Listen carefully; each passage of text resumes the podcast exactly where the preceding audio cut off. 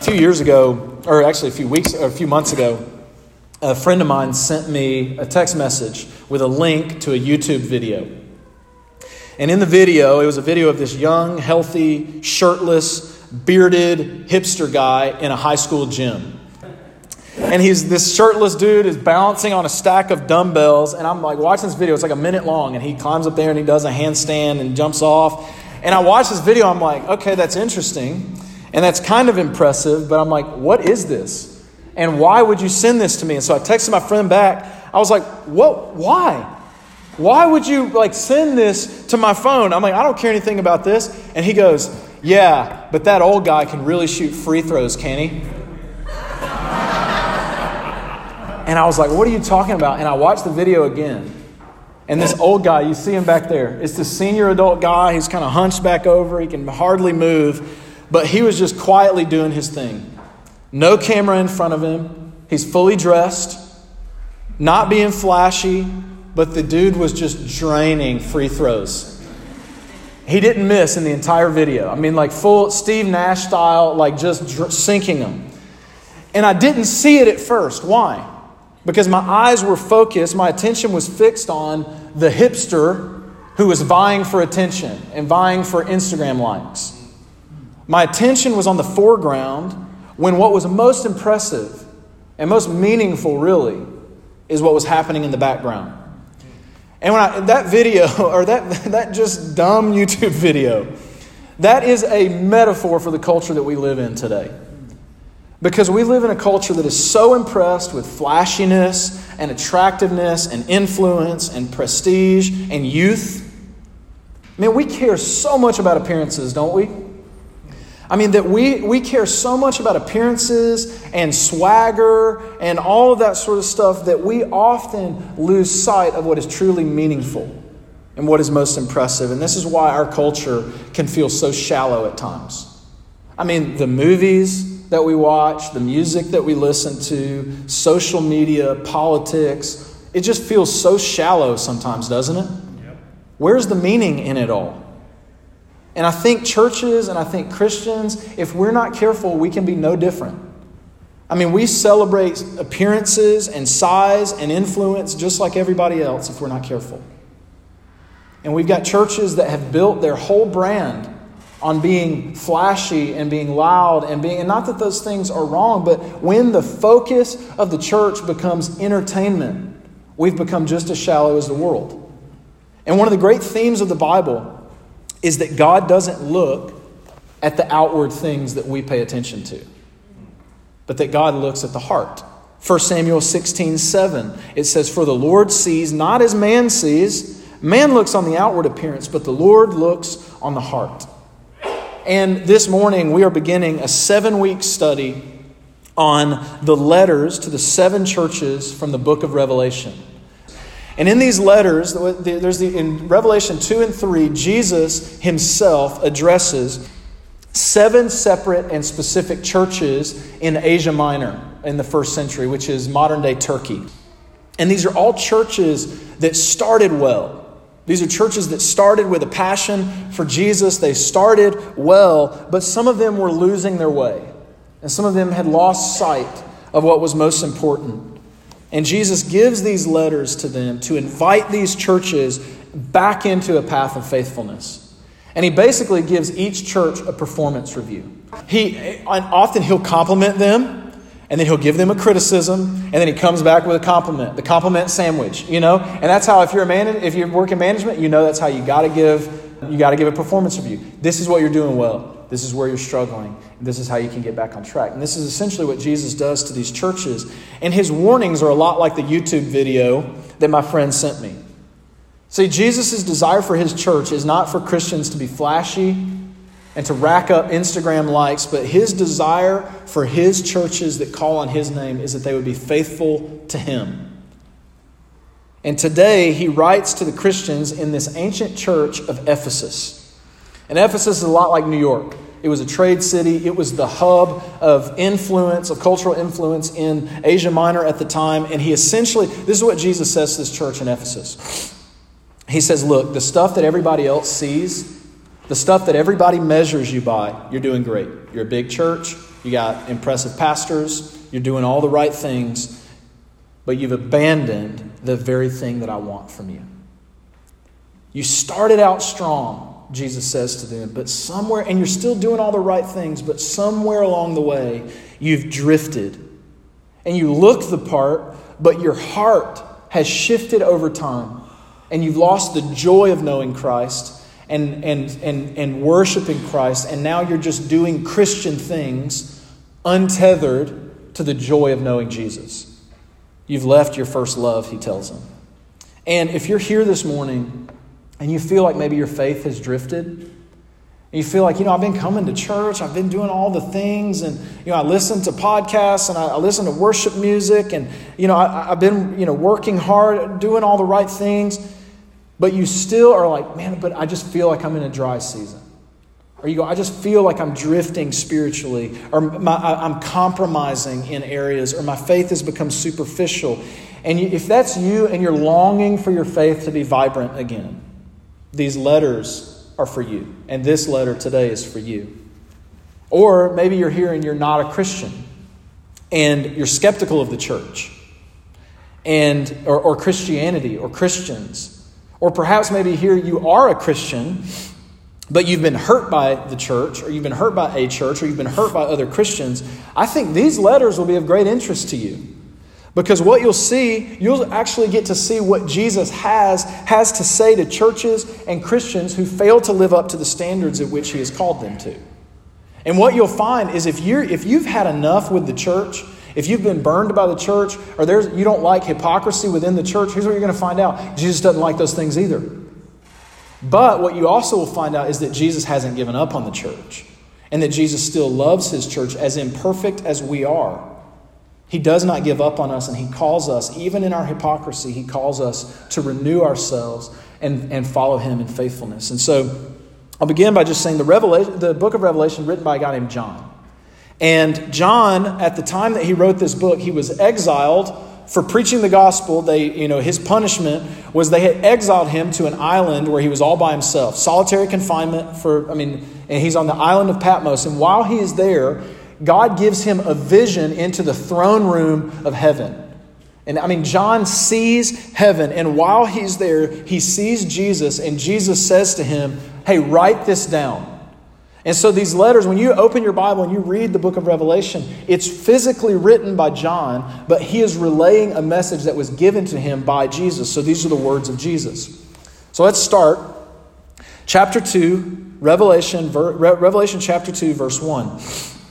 It says, To the angel of the church in Ephesus, the words of him who holds the seven stars in his right hand, who walks among the seven golden lampstands. Now, if you've ever read Revelation, the book of Revelation, it's full of symbolism, full of imagery, and it can be confusing at times. And a lot of people just, there's some wrong interpretations or some wacky interpretations of the book of Revelation because sometimes we just don't do well with symbolism. But what this essentially means, this, or this idea of the, these seven golden lampstands and the one who walks among them, it's, John's talking about Jesus. And Jesus is walking among these lampstands, and these lampstands represent these seven churches in Asia Minor. And the image is that there's these lampstands all over this room, and Jesus is just pacing among them, watching them. And the imagery is that Jesus is watching his churches, he's watching his people. So, this imagery is that Jesus is just, he's watching and he's surveying our lives.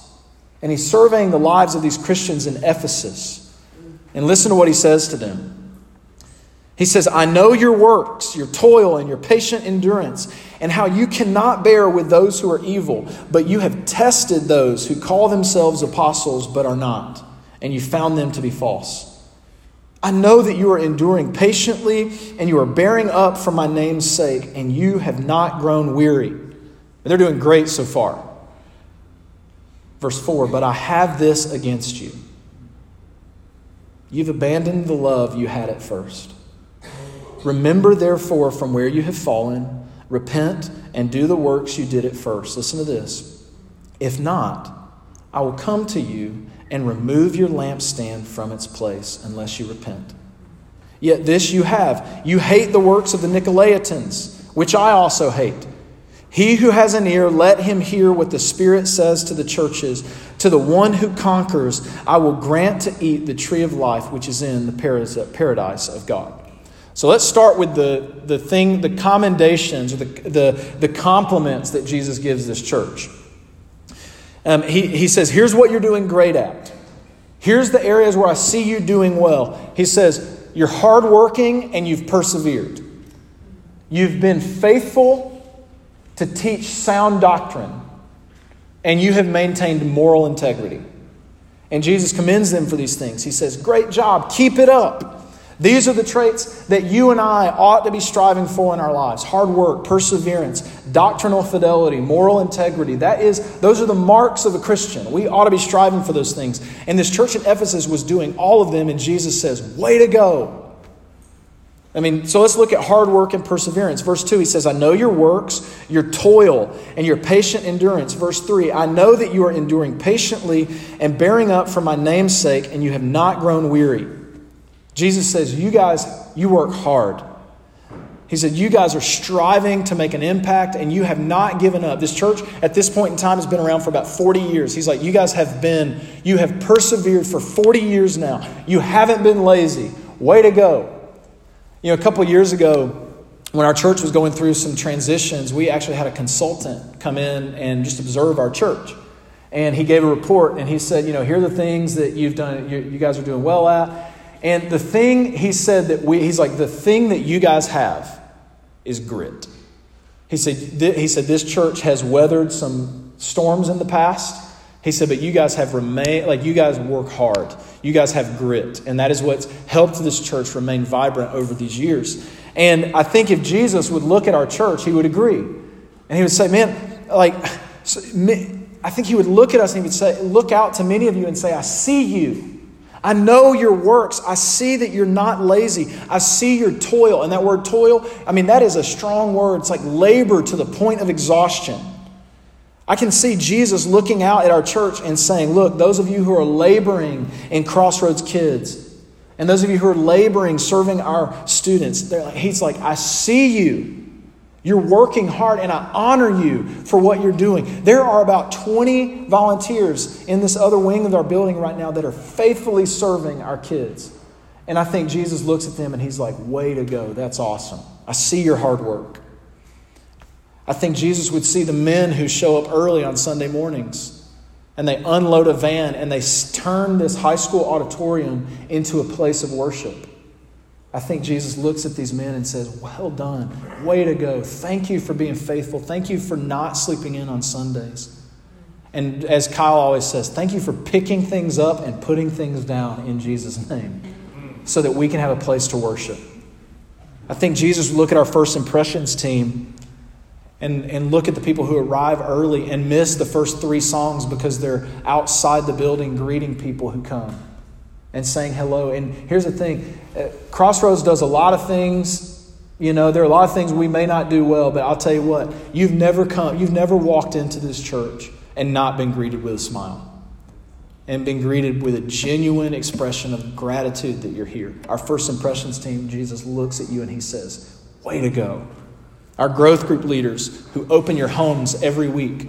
But Jesus looks out and he sees our growth groups leaders and he's like, You guys open your home every week you spend hours studying the scriptures for the sake of your group. I see you. Way to go. Those of you who show up Wednesday mornings at 8 a.m. to pray for God to move in our church and move in our city, Jesus says, I see you. Way to go. I see your hard work.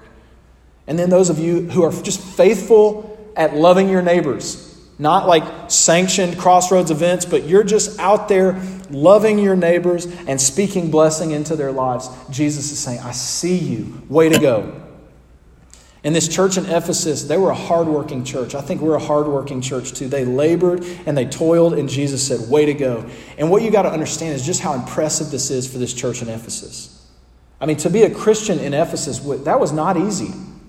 Ephesus was a place of great spiritual darkness and great persecution. There are accounts of Christians in Ephesus in the first century being dipped in tar and set on fire and burned alive like tiki torches. Ephesus was a city that was engulfed. You can read this in Acts chapter 19 when you see Paul go and preach the gospel in Ephesus for the first time. Um, I mean, this is a city that was engulfed with the dark arts, like magic and witchcraft and the occult. Paul comes in, preaches the gospel. All these people are converted, they get saved. And what do they do? They burn their magic books and they burn their occult things and all this stuff. And the whole economy of Ephesus was built around selling this junk. And so the economy tanks. And everybody's mad at the Christians. They're like, why did you convert? And why are you burning all this stuff? Why aren't you buying uh, this, this junk from us? And it ruined the economy. And so they were upset. And so they began in, in experiencing intense persecution. They were ostracized where they couldn't get jobs, they couldn't get, you know, loans or what. I mean, they were just, they, they couldn't get ahead in life because they were ostracized. They were, isolated. their community as Christians, they were isolated. But they stayed the course. And they continue to strive as a church. And Jesus commends them for this. He says, Way to go. You've worked hard and you've persevered in the midst of struggle. And listen, I hope that 40 years from now, Jesus will say the same of me and you.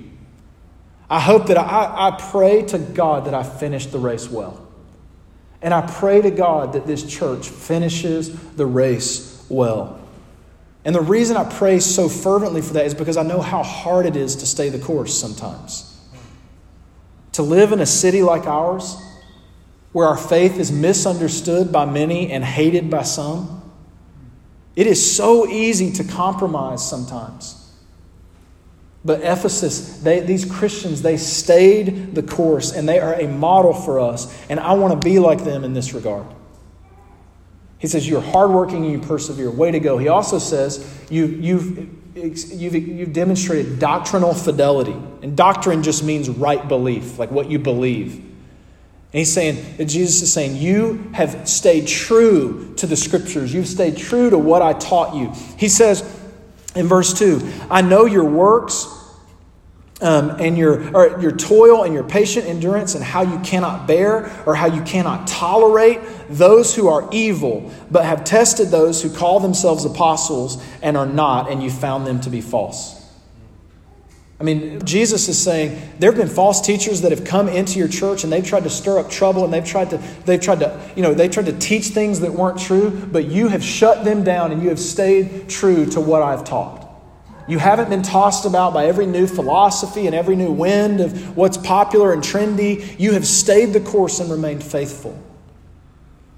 You know, I, when I think of the church of Ephesus, if you study their history, it's a pretty impressive church. It was started by the Apostle Paul. Their first pastor was the Apostle Paul. And then when he left Ephesus to go to another city, his parting words to them and I think Acts chapter 20, he says, Be on guard for false teachers. There'll be false teachers who will try to twist the scriptures. They'll try to manipulate you for financial gain, for influence, and for power. We see this today, don't we? False teachers who come into churches and they, they, they hijack the message of the gospel from the church and they make it about themselves and they turn the church into a profit in uh, uh creating mechanism for themselves. And there was the same thing in Paul's day.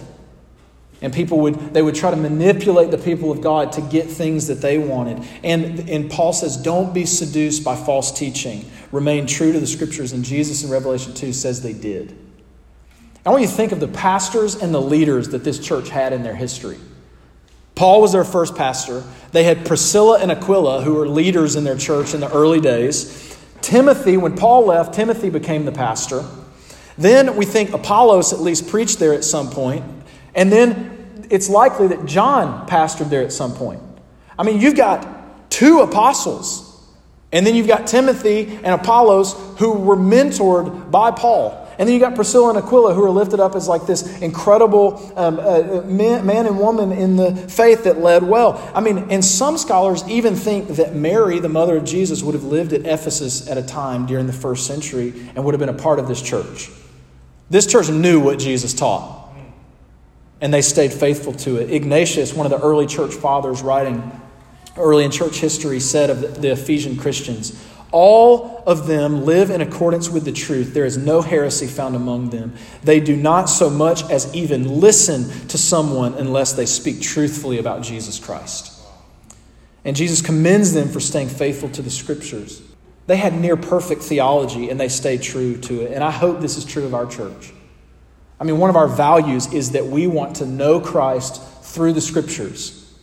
We're committed to teaching the scriptures here. We're committed to having growth groups that teach the scriptures. We have growth group leaders here that spend hours preparing for Bible studies every week because we want to remain faithful to the words of God, not to every philosophy and every sort of trend that comes into our city and out of our city. We are here to remain true to what Jesus taught. And I pray that we'll remain that. We want to pray, we want to be faithful to the scriptures even when it's difficult and even when it's unpopular. Because there will be and there are temptations from every side for us to compromise what we believe. And I pray that we would remain faithful to what is true, just like this church in Ephesus did. Not only were they doctrinally faithful, Paul Jesus says that they were they had moral integrity. This is this is interesting. In verse 6, he says, and he, after he warns them and criticizes them, he comes back and gives them another compliment. He's like, You got this one thing that I love. You hate the works of the Nicolaitans, which I also hate not the Nickelodeons, the Nicolaitans. And we're not really sure all the details of who the Nicolaitans were. They're going to come up again in, our study. But what most scholars agree on is they were another church of some sort in, in, around Ephesus. And they claimed to be people of God. They claimed perhaps to be Christians, but they participated in the immorality of the rest of the city. So they claimed to be followers of God, but they looked no different from the rest of the world. And Ephesus was a city of rampant immorality temple prostitution, they, I mean, orgies, all of that stuff. And the Nicolaitans claimed to be people of God, but they participated in this immorality. They participated in the temple prostitution. And the Ephesians, in the midst of all this, they never bowed their knees to that. And they were committed to holiness. And not only did they remain pure, but they, I mean, it said, Jesus commends them for hating the works of the Nicolaitans. And Jesus says, Well done, you have not been seduced by the immorality of the city. And listen, we all know how hard this is in our city, don't we? I mean, we live in a city, and as much as we love this place, and I love it, there's nowhere else I'd rather be than this city. I love this city. It's where I, I enjoy raising my kids here. I love this place. But this place has its share of immorality and temptation, doesn't it? Unlike anywhere else in the country, I'm convinced. There is temptation everywhere. And in a city of eight and a half million people, you can go and be completely anonymous and you can do whatever your wicked heart can dream of. And you'll be celebrated for it, and people will applaud you in it. And so there is temptation on every side for us to compromise and for us to give in to temptation. And I just know it's hard to remain faithful to the way of Jesus in New York. It is. And most of us in this room, you know the temptation to compromise. And many of us have failed at times. And we have to keep going back to Jesus, the one who restores and forgives. But these Christians in Ephesus, they lived at a time that was equally as difficult, but they didn't give in to temptation. And Jesus says, I see you. Way to go. Hard work, perseverance, doctrinal fidelity, and you have remained morally faithful. You've pursued holiness, even when holiness is difficult. And when I read Jesus speak to this church, I'm like, well, what could be wrong with him? Because this sounds like the church I want to be the pastor of. Like, I want a church that is perseveres. I want a church that remains true to the scriptures. And I want a church that pursues holiness. This is what I want for us. And Jesus isn't telling us not to pursue these things. He says, Great job. Keep doing these things. But I have this against you. And you're like, if you're a Christian in Ephesus, and this church, this, this letter would have been read out loud in a service and they're probably like celebrating. They're probably getting a little arrogant, you know, like, you're awesome at church in Ephesus. You're amazing. And they're probably thinking, like, yeah, we are amazing. We figured this out. We're much better than all these other churches. And then Jesus says, but I've got this one thing against you. And they're like, oh, only one thing? Nice. Well, what is it? You know, is our music too loud? Or, you know, what is it? What could we be doing wrong?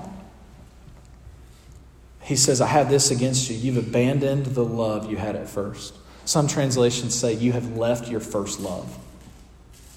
And he says, Remember therefore from where you have fallen, repent and do the works you did at first. And listen, if not, this is the strongest warning in all, of all the letters. This is the strongest warning. He says, he says, If not, I will come to you and remove your lampstand from its place unless you repent. What he says is, I'll shut your church down if you don't repent. Jesus says, You do all the right things, that's good, but something in your heart has shifted. The love for Jesus that you once had, you've walked away from it. And if you don't return, I'll shut this church down. And I, I, most of us know this, right? But it is very dangerous. It can be very toxic. Some of the most toxic churches on the planet are the ones that do the right things and believe the right things, but they don't have love. Some of the most toxic churches are do and say all the right things, but love is missing from their hearts. 1 Corinthians, Paul says, If I speak in tongues of angels, but I do not have love, I'm just a noisy gong or a clanging cymbal. And Jesus says, if you, he says, you're doing all the right things, church, and I commend you for that, but your motivation has changed.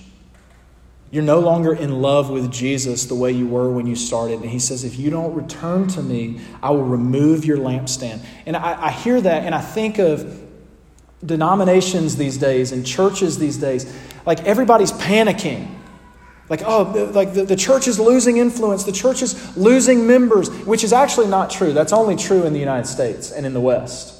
In the rest of the world, the church is growing. There's more Christians alive right now, today on this planet, than there ever have been in the other 2,000 years of history combined. That's true. The church in Asia, blowing up right now. Church in South America, exploding right now. Church in Africa, blowing up right now. And so when we say things like, the church is in decline, that is you just being a Westerner who's so focused on what God is doing in your little thing, you're not paying attention to what God's doing in the world. So God is moving. But there's all this talk about the decline of the church in America, and we're working so hard and striving so hard to keep our churches going and keep our churches afloat and get people to come. And I'm going, what if we are trying to save something that Jesus is trying to put out?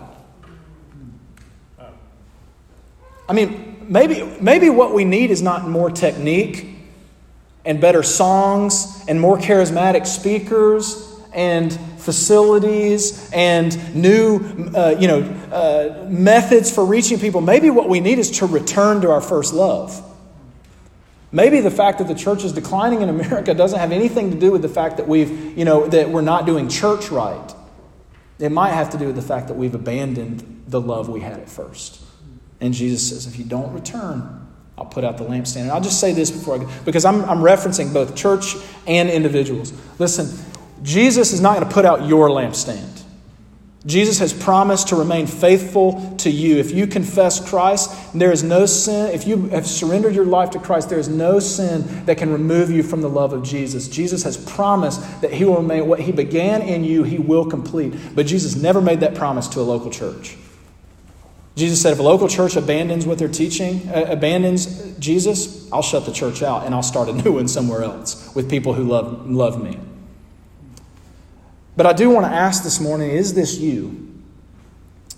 Your beliefs maybe haven't changed in the last few years. Your morality hasn't changed. Maybe you still live a moral life. You do all the things a church person is supposed to do. You serve in the church. You post Bible verses on social media. You do all the right things, right? But I wonder if some of you in this room have you left your first love? Do you feel like you're going through the motions and doing all the right things, but do you feel in your heart like you've drifted from God? And do you feel like a dryness in your soul? Have you lost the power that you once had? Jesus says you can repent and you can return to me. In recent years, I've started, uh, I've started to see my college and high school friends getting divorced. I'm at that season of life where you're starting to see that happen.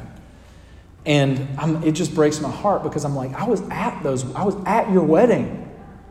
And you, there's no, it wasn't like the love was, like it was real love. Like you loved each other. And then I watched them over the years. I watched their social media. They had kids. They went on vacation together. They slept in the same bed. They bought a house. They did all the things that a married couple is supposed to do. And I'm like, but what happened? Maybe perhaps they did all the things that married couples are supposed to do, but they didn't cultivate their love for one another. And everybody in this room who's been married for longer than, I don't know, a week,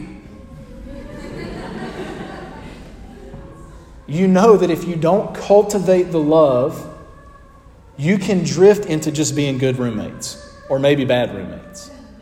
You've got to cultivate the intimacy. You've got to cultivate the love. I think it was Dietrich Bonhoeffer said uh, at a wedding of, uh, to someone, he said, Up to this point, love has. Uh, oh, I'm going to botch the quote. I'm not even going to try. It's not in my notes. I'm trying to be on the fly. I see these married couples, they did all they may have done all the right things on the outside, but if you don't cultivate love and intimacy, that love will disappear. It'll atrophy. And the same is true of our relationship to Jesus. Many of you you can look back to that time when you were converted and you're like, "Man, I was on fire."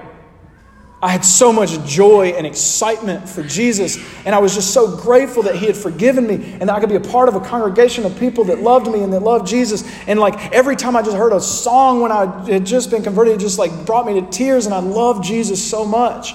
But then over the years, you've done all the right things, you've gone to church, you serve, you study the Bible, you've tried to be obedient to the commands of Jesus, but then you've woken up and it's a few years later and you're like, yeah, but that spark has been gone missing in my heart and your faith now feels stale.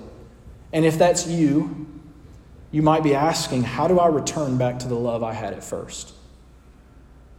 And listen to what Jesus says. He says, Remember, repent, and do the works you did at first. Remember, repent, and return. Jesus says, Remember, therefore, where, from where you have fallen, repent, and do the works you did at, at first. Listen, I just want to get a little real with you guys. I confess, just to be honest with you, just in the last few months, and really, I mean, just, I feel adrift in my heart sometimes.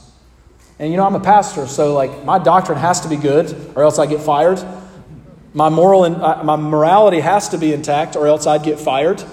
And I got to persevere, or else I got to find, I'd quit and find another job. Like I do these things.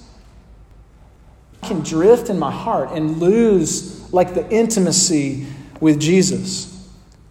And I was out of town last week and I was spending some time in my old college town. And I believe that was by God's sovereign, by His faithfulness. And I'll explain that to you. I preached at a friend of mine's church there.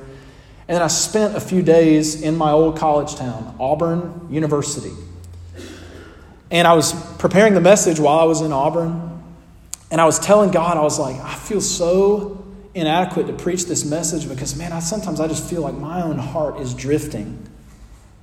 I feel like I do all the right things, but there's an intimacy that I used to have that just feels like it's not there like it used to be. And I felt like the Spirit was speaking to me, and He was like, When did you feel that spark at its most, at its like that? When was it the hottest? And I was like, Man, it was, it was when I was in college. And because it was when I was in college where God really got a hold of my life. It was in college where my love for Jesus grew. It was in college where I turned away from many of the things I did in my life. And they were exciting times. I was I had Christian friends, just godly, godly friends. I had a great pastor. And I think it is in God's kindness that I was in my college town as I studied this passage because what does he say? He says, Remember from where you've fallen, repent, and do the works you did at first. Well, what were the works I did at first when God got a hold of my heart? I was in Auburn. I got to go to the very places where I, the parks where I would sit down with a picnic blanket and study the scriptures, and I did that. I got to have lunch with the very pastor who helped uh, re- revive my faith. My friends that I went to college with were in town. I called them up. I said, "Let's have lunch," and we're talking about what Jesus did in our lives 12 years ago, and it just stirred. It brought it all back to me. And I was like, man, I'm so thankful for this place in this little tiny corner of the earth, Auburn University, where God took me from one way of life and put me into his kingdom of light. And I'm like, man, just, I'm so grateful for that time. And while I was there, it all came flooding back to me. And I felt like the fire is coming back. And I feel like I've come back rejuvenated and restored to come and preach this message. You know, most marriage counselors, We'll say to struggling couples, they'll say, What made you fall in love with each other? And give the list, date night or whatever. And marriage counselors say, Well, go do those things. Was it dates? Was it little love notes that you wrote to each other? Go do those things. Well, I don't feel like it. Do them anyway. And counselors, psychiatrists will say that often your, your heart will follow your actions. And so you go on a date with your wife if your marriage is struggling. You write a letter to her if you're struggling. I mean, couples, if you're struggling, be intimate with one another. I don't feel like it. It will spark something. Go back to the things you did at first. And Jesus says the same thing is true spiritually. And so if you're drifted today and you feel dry, I want you to think in your mind, go, when was, when was my life, when was my heart warmed with affections for Jesus? And go back to that place and do those things. Remember where you started, repent. And everybody gets panics over this word because it's been hijacked by legalistic preachers in Union Square, right? I mean, we, we repent sounds like this terrible word, but I think repent is one of the most misused words in our language. It's one of the most beautiful words in all the Bible because you know what repent means? It means you can always turn around and you can always go back, and Jesus is always waiting. Repent. He's always standing there ready to welcome you back. God will always forgive, God will always welcome you back. Jesus says, Repent. Are you drifting? Have you lost your first love? Remember what you did at first, repent, and then go do those things. And that's what Jesus tells this church in Ephesus. He says, Go, go back to where it all started. I'm glad you've worked hard. I'm glad you've persevered. I'm glad you've stayed faithful to the scriptures. Keep doing those things, but don't do them with a cold heart. Restore your love for Jesus. Now, we're about to move into a time of communion, and we're going to take the body and the blood of Christ. And this is a meal for all Christians. Jesus said the night before he was betrayed, He said, Every time you take this, do this in remembrance of me. And I think Jesus gave us, He gave us the body and the blood, the bread and the wine to help us re- spark our love for Him. It's an exercise in remembering what He has done for us.